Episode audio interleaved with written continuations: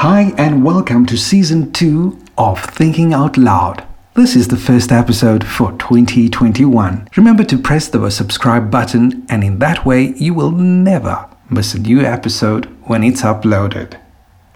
So, I've been thinking about what to discuss in this season. And a thought came to mind that during this pandemic, most of us have been neglecting our health overall. So I thought it'd be important for us over the next couple of weeks to discuss topics such as sleep, diet, as well as exercise. And in today's episode, we're going to start off with one of the most important aspects of our health, and that is sleep. I'm extremely honored to feature Dr. David Rosman from the Morningside Sleep Clinic. Of course, uh, Dr. Rosman uh, has an MBCHB from the University of Pretoria. He's also the founder of the first private sleep laboratory in South Africa in 1992 and also a board member of the South African Society for Sleep and Health since November 2020. It gives me a great pleasure to welcome Dr. Rosman to Thinking Out Loud. Hi, hi Riaz. How are you doing? I'm doing very well. Dr. Rosman, why is sleeping important and how does one sleep better during the pandemic? Okay, big question. Actually, the wrong question. The right question is um, not why do we sleep, it's why do we stay awake? Yes. There are only two reasons to stay awake. One is to find a mate, and the other is to find food. All the good stuff happens while we sleep. So um, hormones are controlled while we sleep bone growth, memory, mood, uh, immunity, uh, tissue repair, and so on. So, if you think about it that way, it actually makes a difference to how you're dealing with it. The fact is that if you keep a dog awake, it'll die quicker than if you don't feed it. Yes. So, sleep is absolutely essential to our health. There's some evidence that certain types of sleep problems can even predisposed to dementia, to Alzheimer's. Um, sleep can affect heart, just about every organ in the body. So, absolutely crucial. Now, one of the major problems that I have usually um, that I've experienced over the last couple of years, and you just brought that up just now, is that I'm very distracted by my cell phone, TV, and other gadgets. And usually we're in the habit of scrolling through social media and checking out other platforms just before sleeping what, what advice and uh, would you give around that? And what do you think is the solution? Okay look you know in the covid time what we're dealing with on top of everything else is anxiety. And um, the anxiety then spreads and becomes anxiety about sleep. So the worse we sleep, the more anxious we get, the more anxious we get, the worse we sleep. So there's a vicious cycle running there.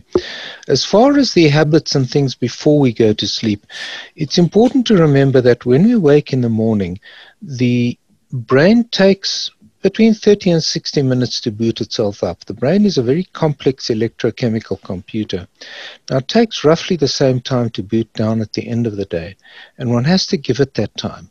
So, if you're focusing on all sorts of things that are going to wake you up, like work, um, that is going to prevent your brain winding down. It's going to make it more difficult for you to fall asleep.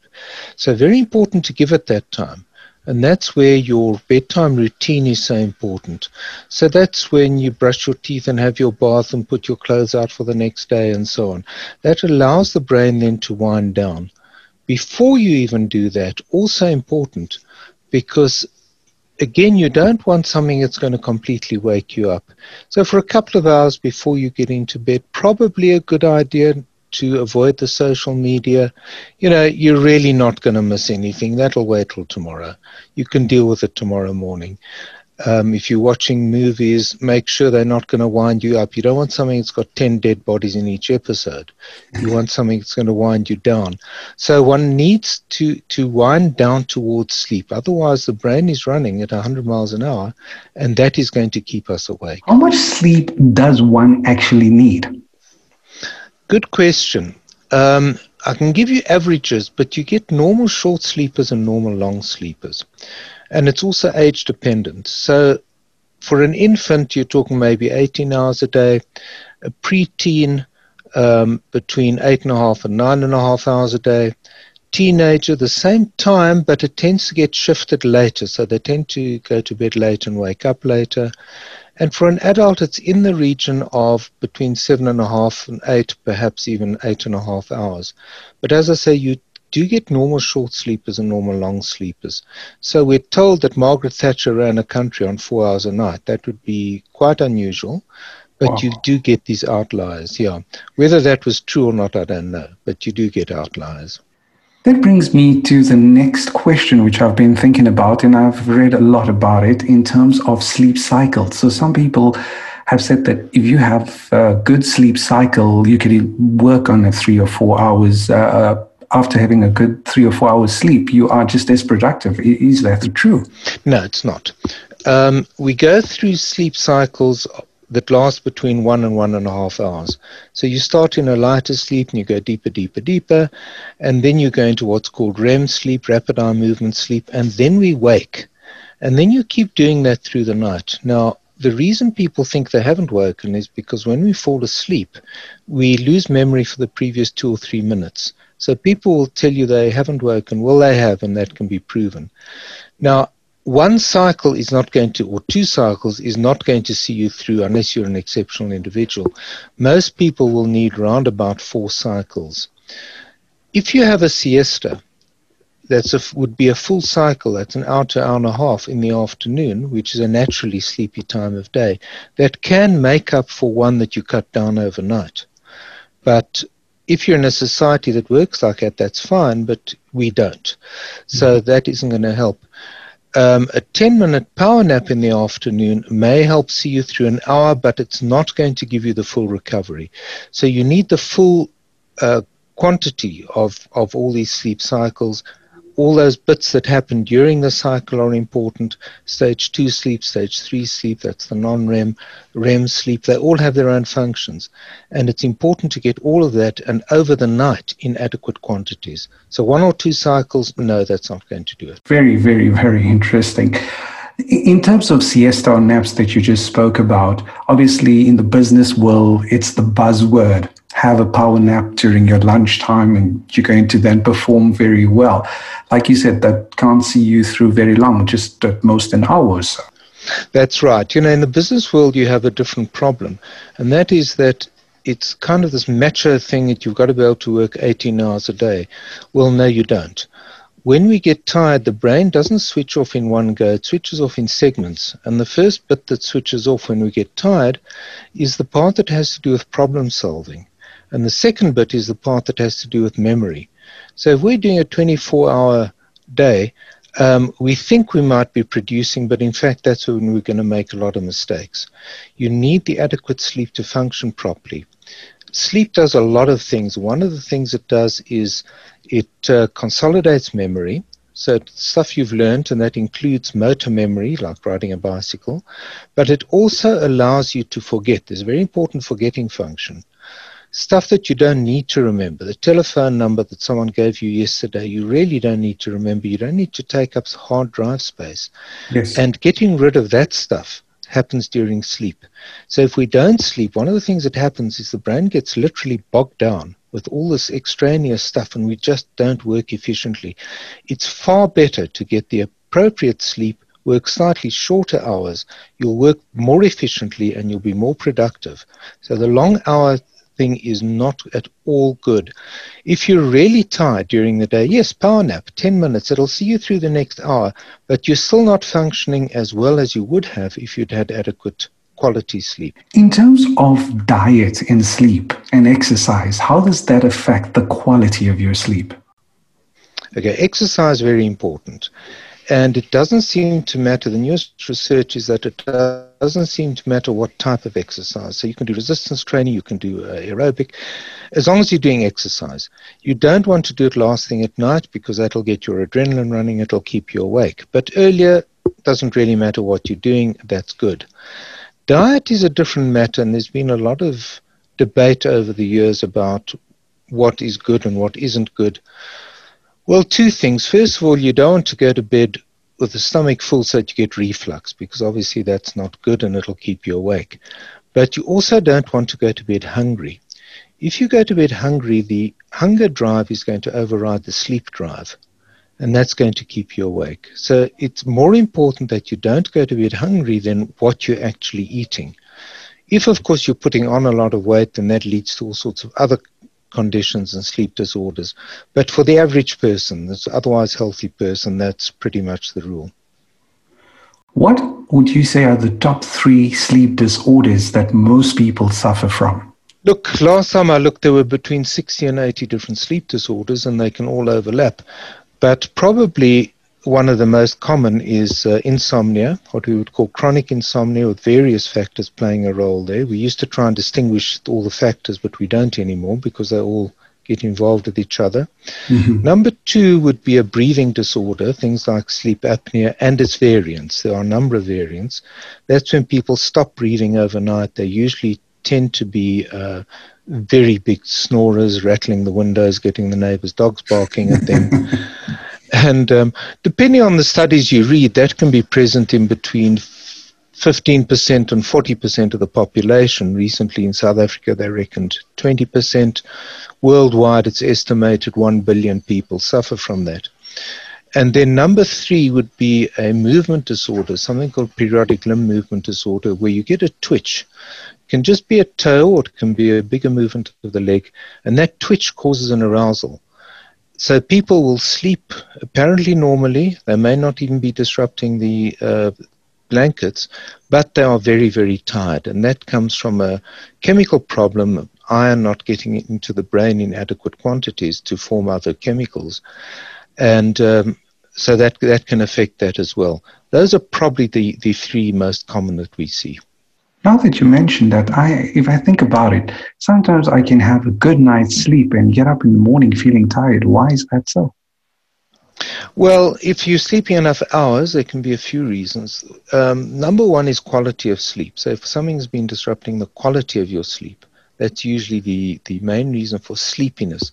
Uh, we distinguish sleepiness from tiredness. Sleepiness is the tendency to fall asleep. Tiredness is what you'll feel if you've had a hard workout or you've um, done a lot of hard work or something. And they are different. If we're talking sleepiness, then that's usually quality of sleep or length of sleep. But let's suppose you haven't had adequate sleep for the previous two or three nights. You may not, it, it may, one night may not be enough for you to catch up, and you may then still wake feeling a bit dopey. Um, but that can also happen with medication. For example, you'll get it after a sleeping pill. You'll often wake up a bit drowsy. Um, alcohol can do that. So there are various things that, that uh, can affect the quality of sleep. Now, in your practice, what are some of the most common things that you've been treating? Obviously, we spoke about insomnia, etc. But if you were to look at it right now in um, in 2021, what are some of the most common um, disorders that you've been treating in the South African? Well, those are those are the three big ones. Okay. Um, there doesn't seem to be a difference between um, our context and other countries, mm-hmm. as far as we can we can make out. Um, more related to things like obesity, because obesity causes sleep apnea, and vice versa. Um, so things like that is more related to. But those are the three big ones. I think if you ask anyone in sleep medicine around the world, they'll tell you that's those are the most common ones they're seeing. Then you get all the other things, things like sleepwalking and various other conditions that uh, that come into it. But those three, I think, are by far the most common. Chat to us more about the therapies that are available uh, for these disorders? Obviously, it's going to depend on what disorder you suffer from, but what are some of the general therapies uh, or general things that people can do? Okay, so for insomnia, what we use, number one, around the world, is not medication, but we use a, a, a process called cognitive behavioral therapy for insomnia, where we basically teach the body to sleep again. Because sleep is so deeply ingrained in us, we uh, this will work. A few people are going to need medication in the long run. That's usually when there's something in the background, like depression, which can cause a sleep disorder. In the short term, if you've just had it for a few days, maybe a week or so, then sleeping pills are fine, absolutely no problem. The sleep breathing disorders, if they're severe, we will use a thing called a CPAP machine, continuous positive airways pressure, but that's by no means the only the only treatment. What that does is it gives you air under pressure while you're sleeping, and we use the pressurized air to splint the airway open. So we're really splinting it open from the inside and that stops the obstruction.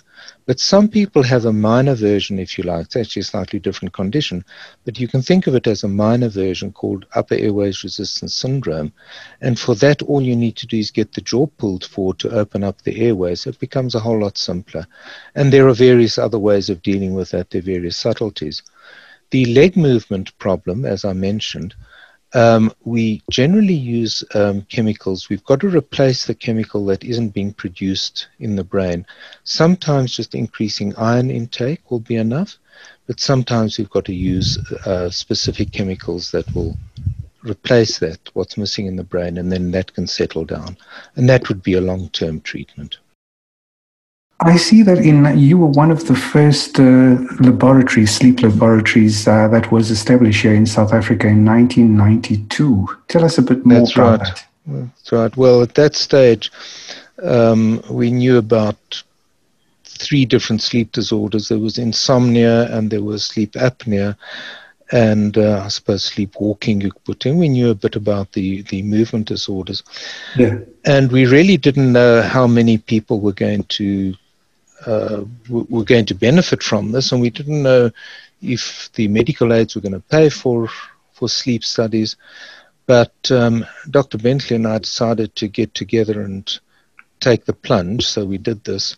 We got the equipment and we started started doing these. And of course, as we got into this more and more and more, we uh, we started seeing more of these things, and we started finding the unusual things. And so we ended up getting deeper and deeper into these conditions. Um, but to give you an idea the how rapidly the field is is developing, um, as far as I know, the most recent disorder was only described last last year or maybe the year before that. So there's rapid development in this whole field, and that makes it very very exciting because most of these disorders can be treated or at least controlled um, usually very effectively. And um, there are new things happening all the time, and it gives us a lot of insight into the way the brain works. And that is very exciting as well. Now, of course, things have expanded. There are a lot more laboratories running. Unfortunately, not that many more doctors with the background to treat these things. The neurologists tend to do this a lot. The um, ear, nose, and throat people are involved in certain aspects, the pulmonologists, psychiatrists. It is a multidisciplinary area that overlaps into, into various uh, disciplines. But unfortunately, not enough people um, available to cover the population with a broad background. In the public hospitals, you have the problem that they can't do the, the overnight sleep tests. One of the reasons being that the technologist who has to do the test isn't paid for the after hours work.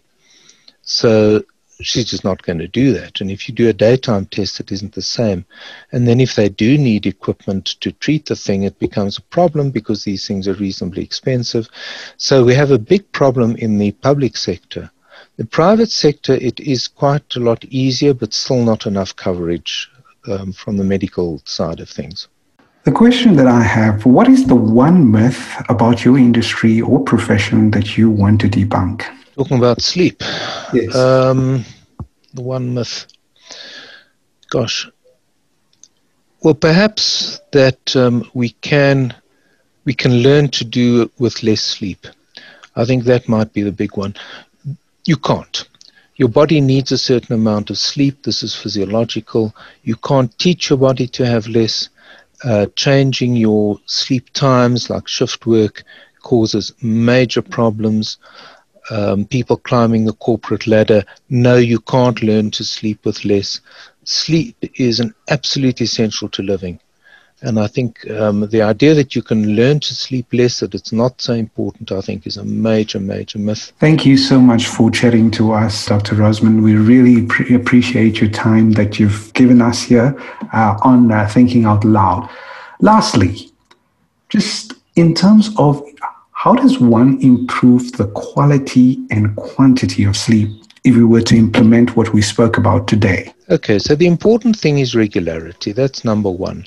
The body runs on 24 hour cycles and we need to maintain those cycles. You can't go to bed one day two hours earlier and one day two hours later because you're jet lagging yourself every time, and that's going to mess things up. So, regular bedtime, regular uptime. Light exposure in the morning um, helps control a chemical called melatonin, and that controls sleep. And with that, dimming of the lights in the evening. You don't want bright light exposure. Your sleep environment you want to be appropriate, comfortable bed, room quiet enough, dark enough, cool enough. It's very hard to sleep in a hot environment. Secure enough. You don't want to be sitting there wondering if someone's going to come through the window at you. Those are the basics. Then wind down towards sleep, as we discussed earlier. Those are the basics of sleep hygiene. Be careful of alcohol. Alcohol does two things. It may put you to sleep quicker, but it then wakes you up a few hours later.